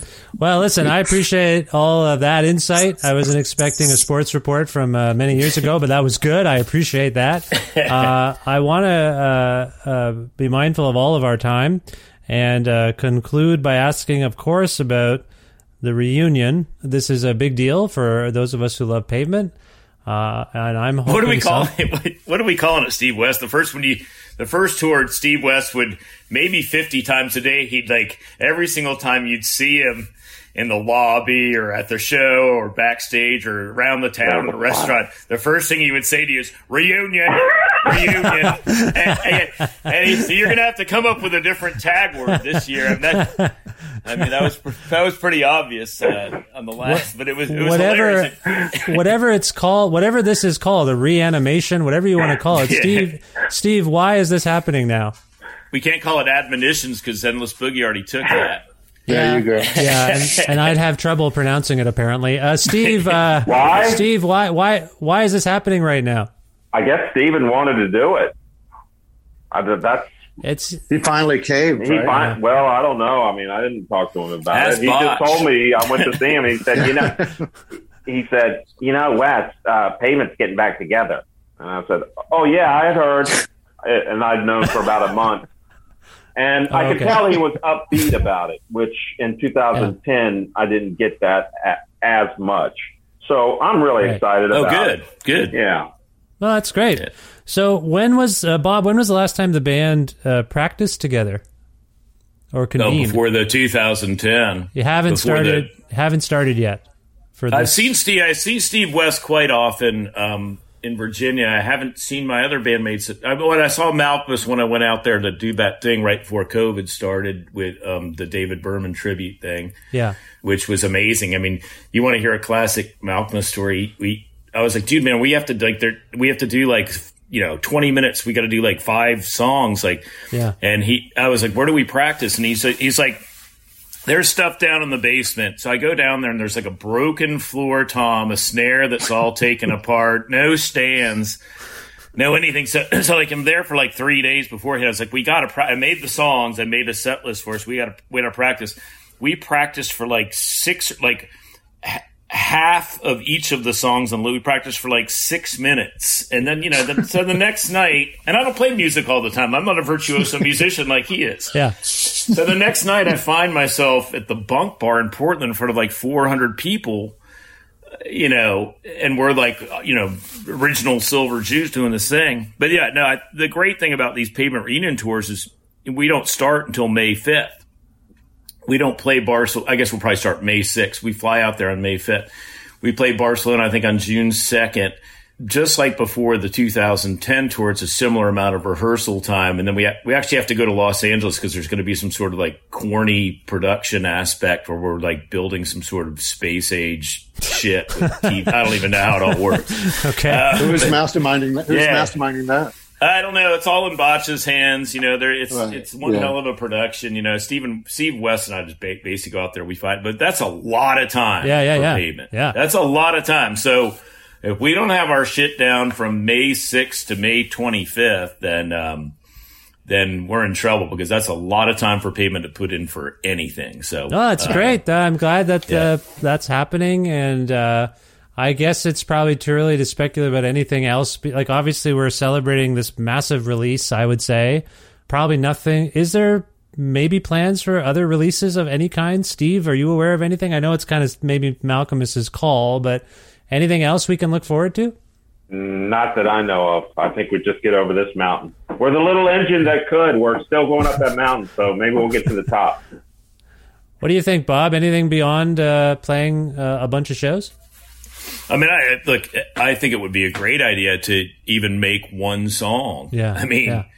uh, even if it was like a two and a half minute song. I mean, you know, I just think it would be a good idea. I just think it'd be fun for the fans. Yeah. I mean, you know, Yeah. but you know, I don't make these decisions, and I never have. Did it ever? Did you ever come close to like uh, even at a sound check and on the last uh, run? I mean, uh, the reunion, uh, as Steve coined it. Uh, did you ever? But you know, like songs like um, Seven Nation Army, how that's played in every Yeah, high school, college, and pro sports stadium in the world, and like, you know, the Gary Glitter song and stuff. I, I've always thought, like, you know, I can't write a song, but if I'm ever going to write a song, I'm going to write like just a completely a song like that, An a song that gets played. In, Yeah. Yeah, not even an anthem, just like one of those dumb things that catches on for like 20,000 people in an arena. Okay. Yeah. And so about oh maybe about 12 years ago I embarked on the process and I came up with a um I wrote a song Boom, boom. and I, there, there's a guy that um in, in Des Moines that had a home studio and I went spent 45 minutes and we recorded it we recorded the song it's called Bubba Bub Bubba Bad and uh and it's really corny, but it was really simple and catchy and repetitive and stuff like that. And and so I didn't think much of it, but I was playing it, it for, uh, the year that a few months later um, with John MacArthur outside that Club Oto, which is a really um, interesting uh, club in Dalston in England. It's where it's where Thurston hangs out. It's like all free jazz. Right, right. And it's it's it's a good club.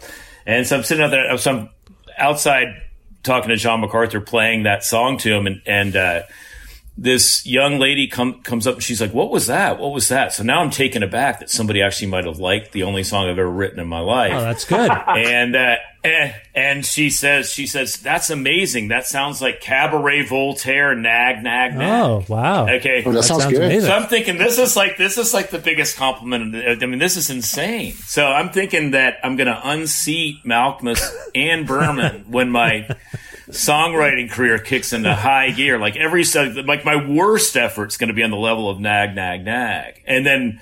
Oh, I'd say by the time 2027 happens, I'll be such a big deal. I mean, it's it's just in my and I don't even really have to put the time in because those guys I never I mean, I'm sure they put the time in, but you know you can't. That's a waste of time. Yeah. I, you're time. already a superstar to me, Bob. Uh, so the world has to the world has to catch up. No, that's very exciting news. Well, I no, I, I don't know of any plans. We have no plans, but you never know. I mean, you never know. But you know, I mean, that's I feel like Steven will just tell you you're making a record, and and you'll be like, okay, if you say so, Yeah, and, no. then, and then you'll, uh, yeah. I I hope I hope he takes advantage of this chemical bond that you guys have together and say, you know, the way you told me the last time we talked about pavement.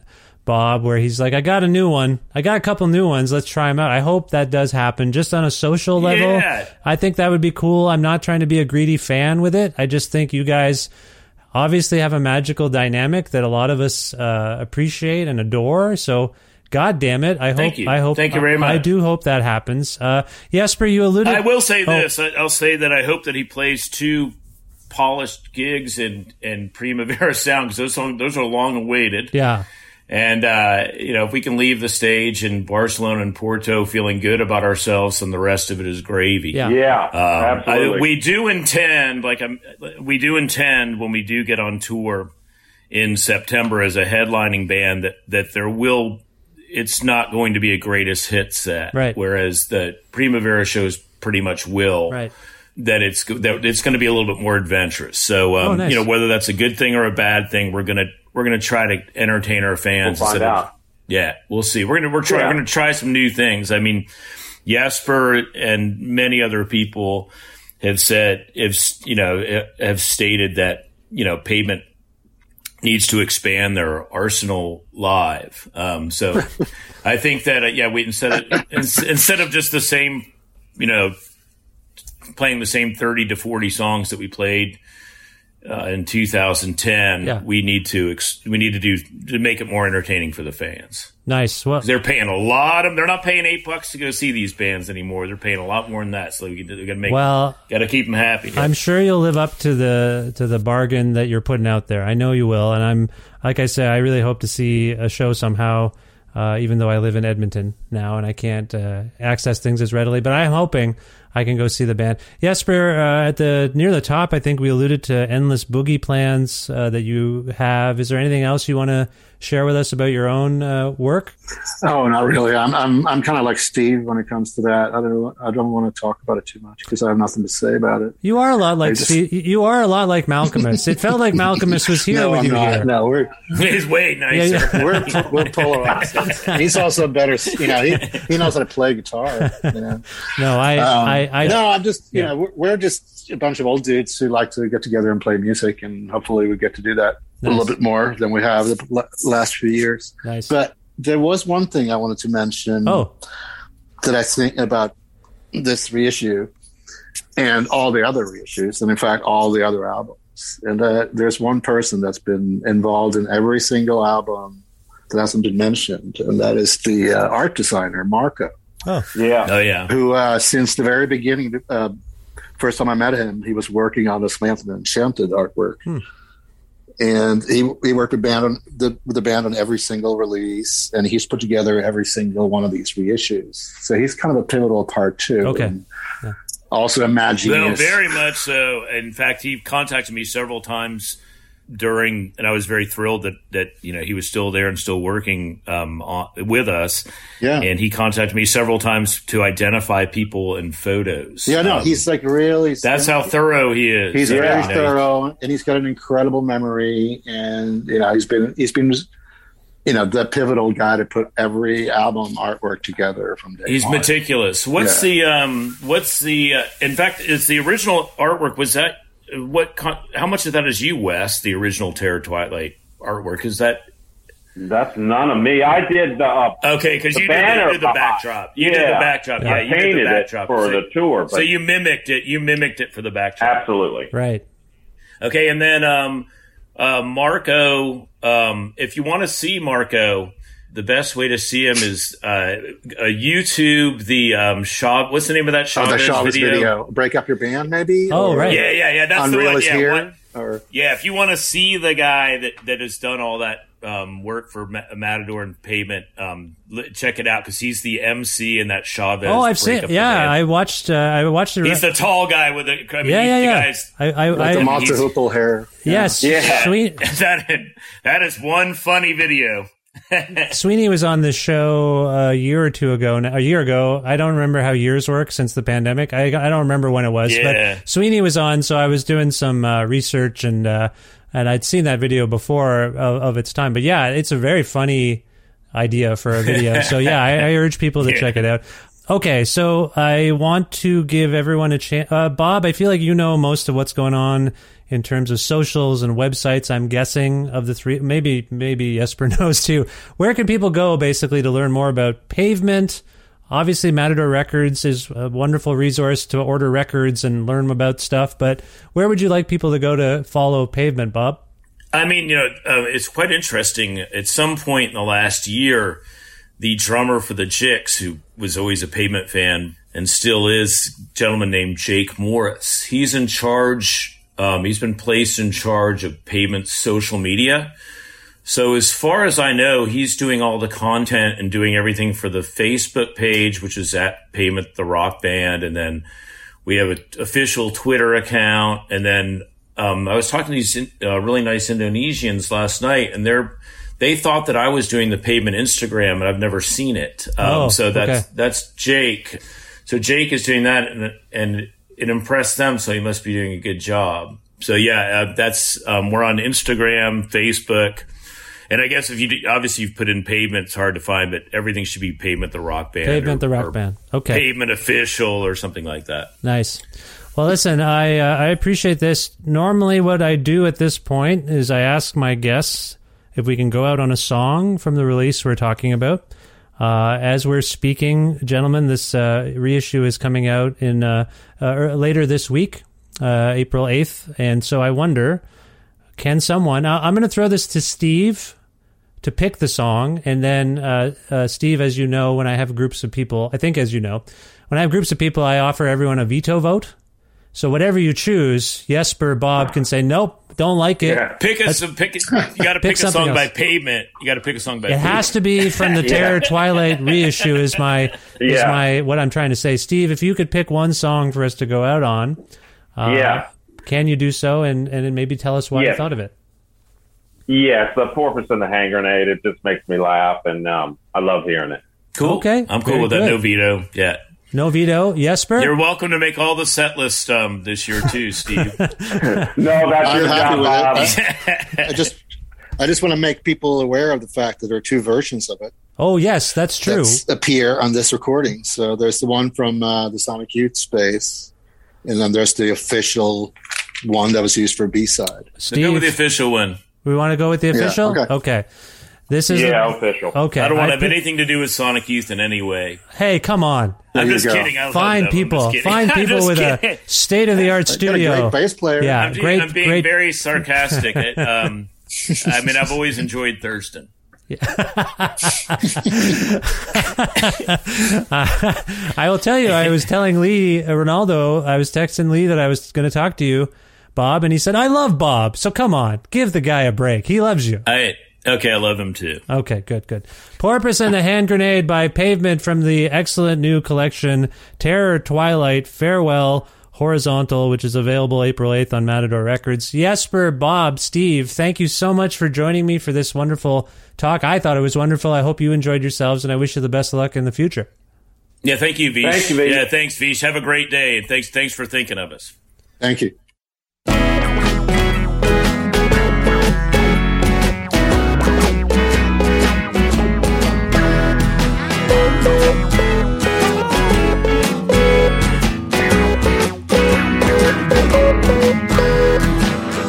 Diverging who don't raise the flag for the sake of a volleyball, bits and rag. But you'll never try, you'll never collide. But wandering a piece of the shaking you tried. There's a pattern of the marketplace. See the value of what you never had. There's a pattern in the target face. See the liquor line when they flounder. There's a porpoise in the hand grenade. There's divergent ways that make me love you. There's an armature and endemas. There's a spangled life that you should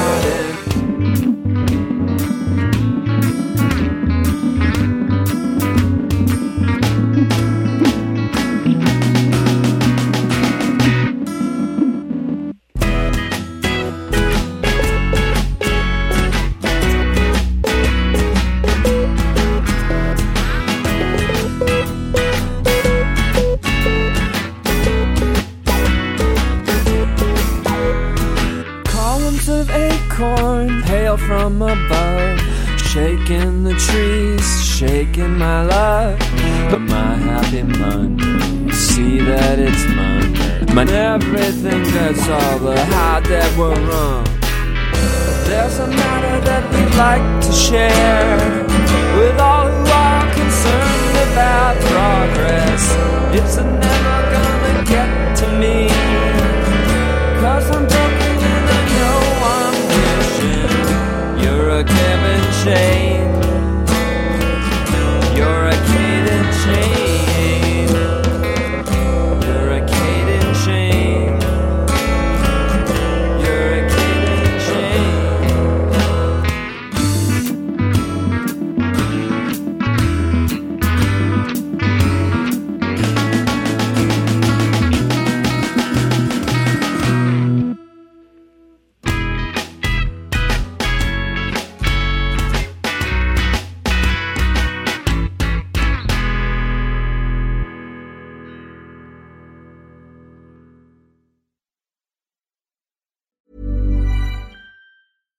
Hey, I'm Ryan Reynolds. At Mint Mobile, we like to do the opposite of what Big Wireless does. They charge you a lot, we charge you a little. So naturally, when they announced they'd be raising their prices due to inflation, we decided to deflate our prices due to not hating you. That's right. We're cutting the price of Mint Unlimited from $30 a month to just $15 a month. Give it a try at mintmobile.com slash switch. $45 upfront for three months plus taxes and fees. Promo for new customers for limited time. Unlimited more than 40 gigabytes per month. Slows. Full terms at mintmobile.com. Ready to start talking to your kids about financial literacy? Meet Greenlight, the debit card and money app that teaches kids and teens how to earn, save, spend wisely, and invest with your guardrails in place. Parents can send instant money transfers, automate allowance, and more. Plus, keep an eye on spending with real-time notifications. Join more than 6 million parents and kids building healthy financial habits together on Greenlight. Get your first month free at greenlight.com slash ACAST. That's greenlight.com slash ACAST.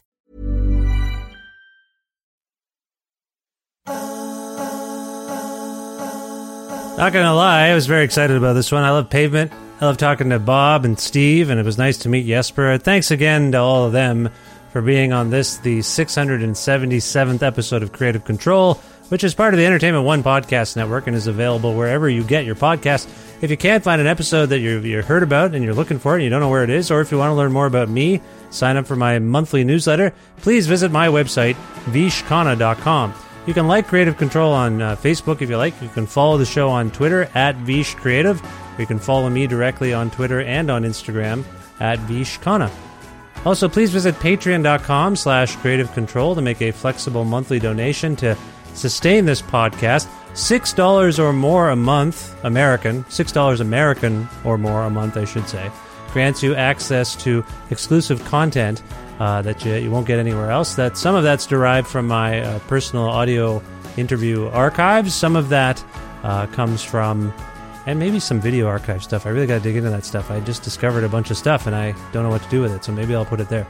Anyway, there's that stuff, and then sometimes uh, when there's time, and there wasn't for this pavement episode, when there's time at the end, I try to go into a little bit of OT with the guest and uh, ask them some questions. Uh, anyway, all that bonus stuff is available on the Patreon there, and uh, $6 American or more a month grants you access to that content. Uh, but you can uh, uh, pledge whatever you want. It's uh, monthly uh, donations. It's flexible. You can change things. You can. People often increase their donations. Sometimes they lower them depending on what's going on in their lives, I guess, or how much they think the thing is worth. I don't know. The thing is, you know, the regular podcast ostensibly done for free. A little bit of dirty advertising money comes in, but not a whole lot. So the real core thing is this Patreon. So if you like the show generally and you want to support it in some way and see it keep going, go to patreon.com slash creative control. Donate whatever you can per month. Cancel anytime you want or, or adjust it anytime you want. Uh, some t-shirts still left. If you want one, message me on Patreon and I'll get you one uh, while supplies last. Okay, thank you. Thanks again to the fine Alberta record retailer Blackbyrd Myoozik, which you can learn more about and place special orders uh, from there at their website, blackbyrd.ca. Also want to thank Pizza Trocadero, The Bookshelf, and Planet Bean Coffee in Guelph, Ontario, and Granddad's Donuts in Hamilton, Ontario for their in-kind support for this show. Thanks as always to my friend Jim Guthrie for letting me use some music of his on the program. You can learn more about Jim at jimguthrie.org. And finally, thank you so much for listening to this episode with uh, members of Pavement and, and Jesper Eklow from Endless Boogie. I hope you enjoyed it. Uh, there's other pavement related content in the back catalog of this show, so please go suss that out. And consider subscribing to the podcast, telling your friends about the show, spreading the word about it. All that stuff really helps and means a lot. So thank you. I will talk to you soon. Bye for now.